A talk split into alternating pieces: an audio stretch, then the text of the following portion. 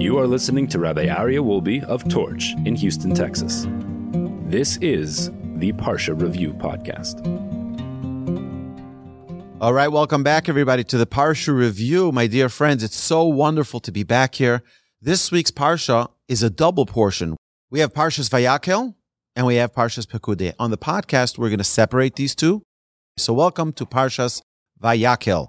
It is the 10th portion in the book of Exodus and the 22nd portion since the beginning of the Torah. There are 122 verses, 1,558 words, and 6,181 letters.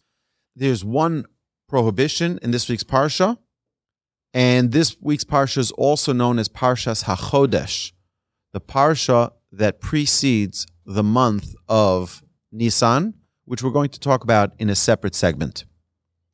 So, as you remember, two weeks ago and three weeks ago in Parshas Teruma and Tetzava, we were commanded in what God wants us to do with regards to building the tabernacle. The instructions were given. And then about the assembly, the fabrication of the garments of the Kohen Gadol.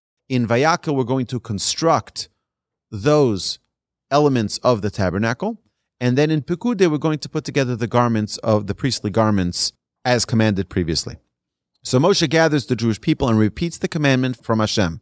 Shabbos, work six days, but rest on the seventh. Do not do creative labor or ignite a fire on Shabbos.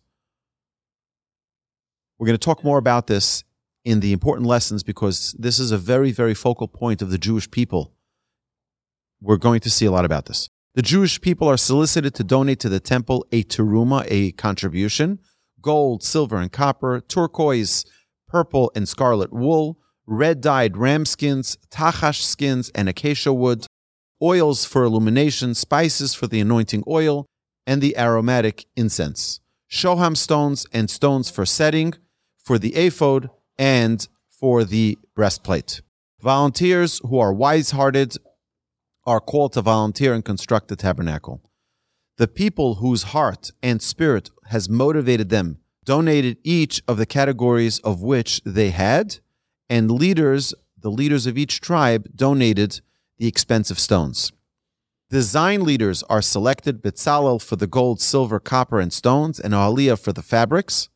They donated daily. The people donated. The Jewish people donated daily till Moshe commanded them to stop bringing gifts to the temple and there was also extra, and we'll see what the extra was used for. Betzalel and Ahaliav began their work with a skilled volunteer craftsman. Special curtains and coverings were created with twisted linen and blue, purple, and crimson wool, with two different covers, ram and tachash skins designed for the Mishkan's roof and door. Walls with acacia wood and gold covering boards in silver bases. The Adanim were created. Betzalel made the Holy Ark, which contained the tablets from gold, wood, and gold. The ark's cover had the cheruvim, the cherubs, that were the two figures facing each other made of solid gold. The menorah and the table, which was designated for the showbread, were crafted out of pure gold. Two altars were made a small incense altar of wood overlaid with gold, and a larger altar for sacrifices made of wood covered with copper. And then the copper laver wash basin, which was made from the copper mirrors donated by the Jewish women. They didn't have the glass mirrors like we had, but they would have shiny copper that they would use uh, the reflection as a mirror. And that, that's what the women donated. And then the courtyard and the screen were created as well. So that's the, the basic summary of this week's Parsha. But now let's look into the important lessons in Parshas Vayakheil. Noting the juxtaposition of the Mishkan and watching over the Shabbos again. The essence of the Jewish people is the Shabbos. What is the purpose of Shabbos? What is the purpose of the tabernacle? What is the purpose of the entire Torah? Is to build a relationship with God. The entire purpose, my dear friends, the entire purpose of our existence on this earth is to build our relationship with Hashem. Hashem gives us 613 vehicles through which we can connect and elevate our relationship with God. Shabbos is the most fundamental vehicle through which we connect with Hashem, where we take time off, where we relax from everything that we're busy with all week, and we focus on our relationship with Hashem. That is the purpose of our creation. That is the purpose of this world. Hashem's going to send us many challenges. Hashem is going to give us many different trials and tribulations. But through the observance of Shabbos, by the way, the, the tabernacle, what was its purpose? To bring us closer to Hashem. Why, if someone sinned, they'd bring an offering. Every day there was an offering to elevate the Jewish people. Every holiday there were offerings. Every festival. Think of Sukkot. There were 70 different offerings brought. Why? One for each nation. Because if a nation sinned, it's because we weren't a good example. The Jewish people need to be the good example. If we're not a good example, that's why they sinned. So we brought the offering. We take that responsibility seriously. But the goal and the purpose of our life is to connect to the Almighty and to elevate our relationship every day. Therefore, the Torah says something which seems to be frightening and seems to be a little bit off kilter here. It says, yumat, those who violate the Shabbos will be put to death. A little severe. So I don't think, except for the time of Moshe in the desert, I don't think there was ever a time where someone was actually put to death for violating the Shabbos. So why does the Torah say this? And the Torah doesn't say it once. The Torah says it multiple times that if someone violates the Shabbos, they're going to be put to death. Sages tell us something very, very, very interesting and very frightening. The most important element that keeps the Jewish people together is the Shabbos. Meaning that if someone violates the Shabbos, what's the result of it? It's the death of the people. It's the death of their generations. It's the death of their lineage. And we see throughout history our grandparents and our great grandparents and our great great great great great great great grandparents did everything in the world to sanctify the day of Shabbos. They lost their jobs, they lost their careers, they lost their livelihood. For what? For their dedication to Shabbos. And when we observe the Shabbos and when we sanctify the day of Shabbos and we make it holy and we make it special, that brings life to the Jewish people. That brings life to our descendants. The more special we can make the Shabbos, the more enriched our life will become, the more enriched the life of our children will become. So, this is another encouragement from the Torah that we should pursue life we should pursue the continuity of the Jewish people through the observance of Shabbos. And we see very, very sadly that the lighter Shabbos became in the eyes of the people over the years. For example, you can take the last hundred years or the last 200 years. Very, very sadly, there are these various movements in Jew- Jewish faith that separated themselves from Shabbos. And what was the result? The death of those people in their Jewish existence. And that's what the Torah is saying. We're going to bring our own demise when we distance ourselves from Shabbos. So again, this encouragement from the Torah, Shabbos is the most beautiful day, a day where we don't need to worry about anything, where the Torah promises us that we can even borrow on the Almighty's account. You don't have money to make Shabbos special for to have your steak dinner Friday night? Guess what? Hashem says, Levu alive, ani poreya. You can borrow it on me. It's such a special day. It's like the children coming to their parents and they're like, I want to come visit, but I, but I can't. What do the parents say? Just, just come visit. I want to see you. I'll cover the expenses. Hashem says, come spend time with me on Shabbos. I'll cover the expenses. And this is a guarantee. This is one of the times that we are allowed to test God to see that he will recover that expense that we laid out for Shabbos. I just want to share with you one more insight explosive outrage. Do not light a fire on Shabbos. So the commentaries explain that what does that mean?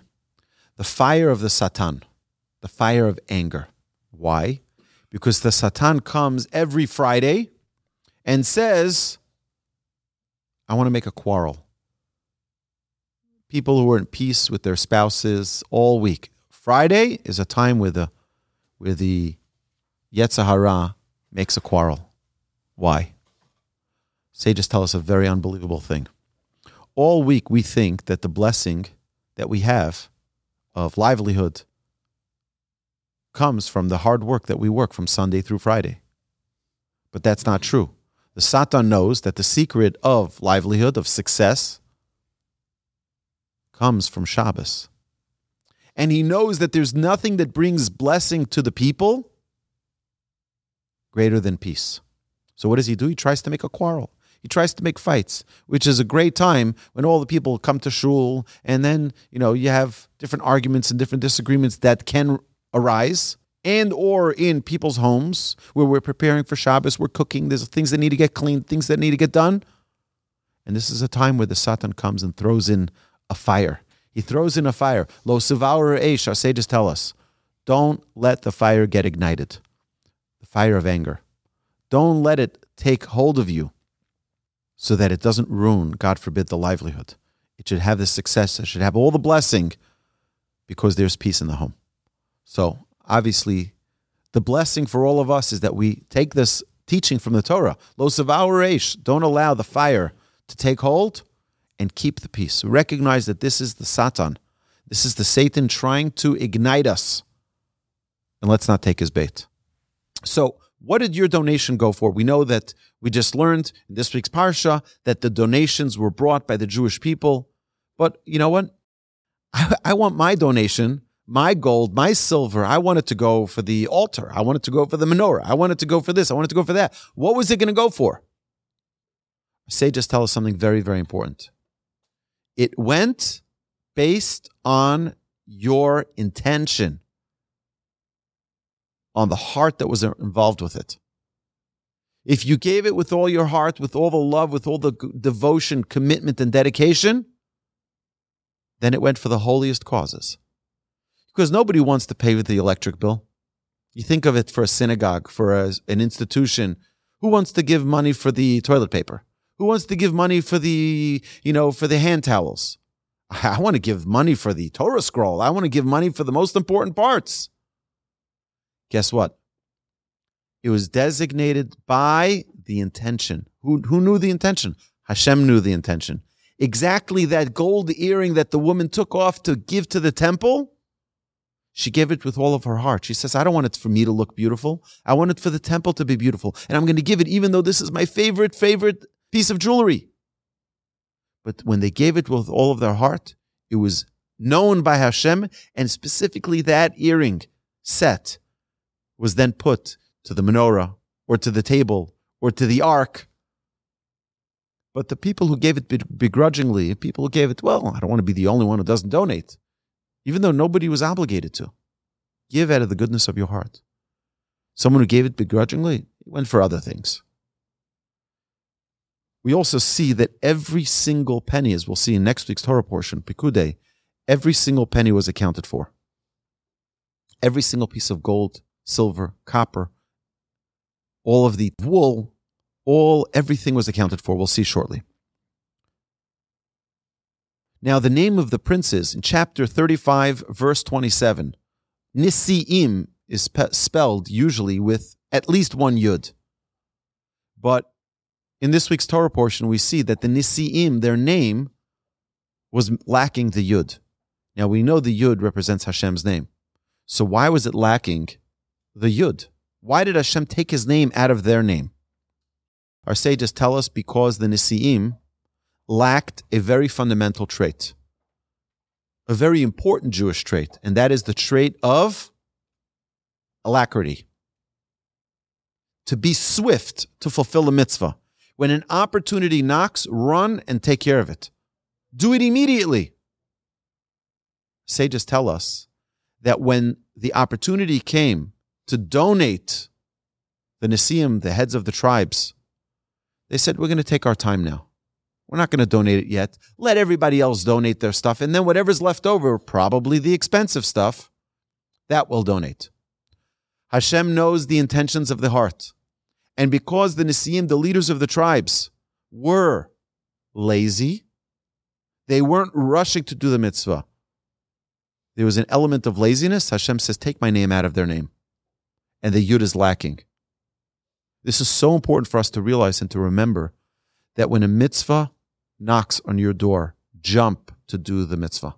Don't say, well, I'll see later on, you know, that, that. We have many excuses that come our way, many great excuses. The Torah urges us don't make excuses. Jump on the opportunity when it comes your way. Don't be like the Nisiim, even though, again, they donated the gemstones for the breastplate. It was the most expensive part. But still, it was lacking in the excitement to fulfill that mitzvah. And therefore, the yud was taken away from their name. A very important lesson.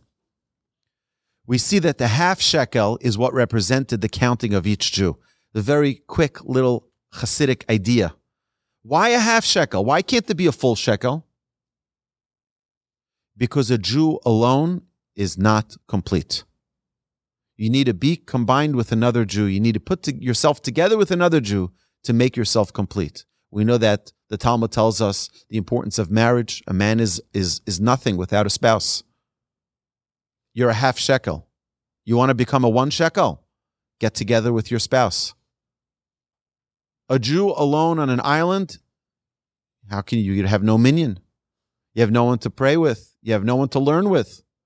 We're only a half shekel when we're alone. Put yourself together with another Jew. Get together. Have brotherhood. Have friendship. And that makes you complete. The ark contained the broken tablets. We know that the ark was crafted in this week's Torah portion.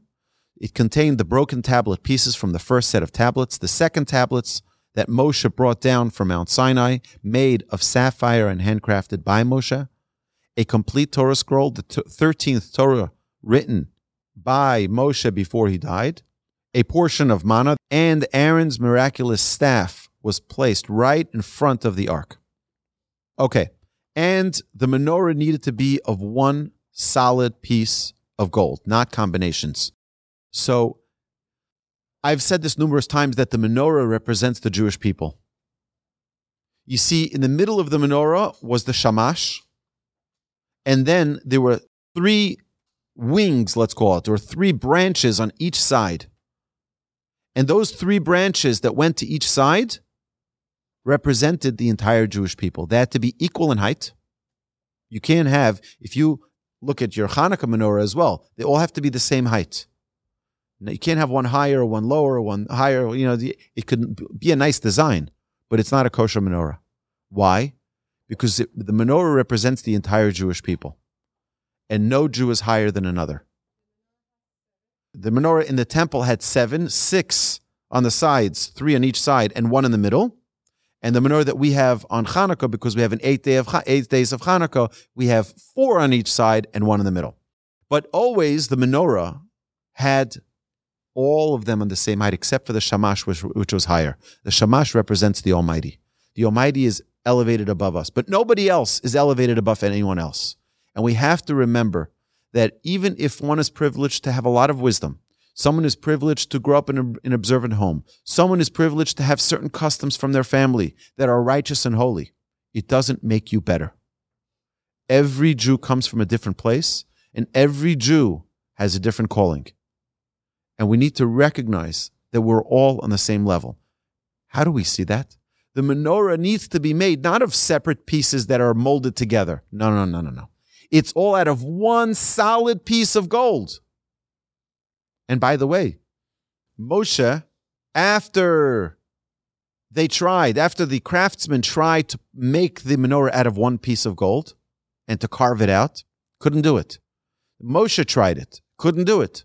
Hashem says, you know, just take the whole piece of gold, throw it into the fire, and I'm going to make it for you. We have to understand the unity of the Jewish people is represented by the menorah. I think it's very apropos that the sign of the Israeli government is a menorah. It represents the entire Jewish people, not only the temple. It represents, it brings light to the world when we're united. And that's what we need to be. We need to be focused on unity. And that we see from the menorah, that it needed to be from one piece, not separate pieces that are molded together and soldered together.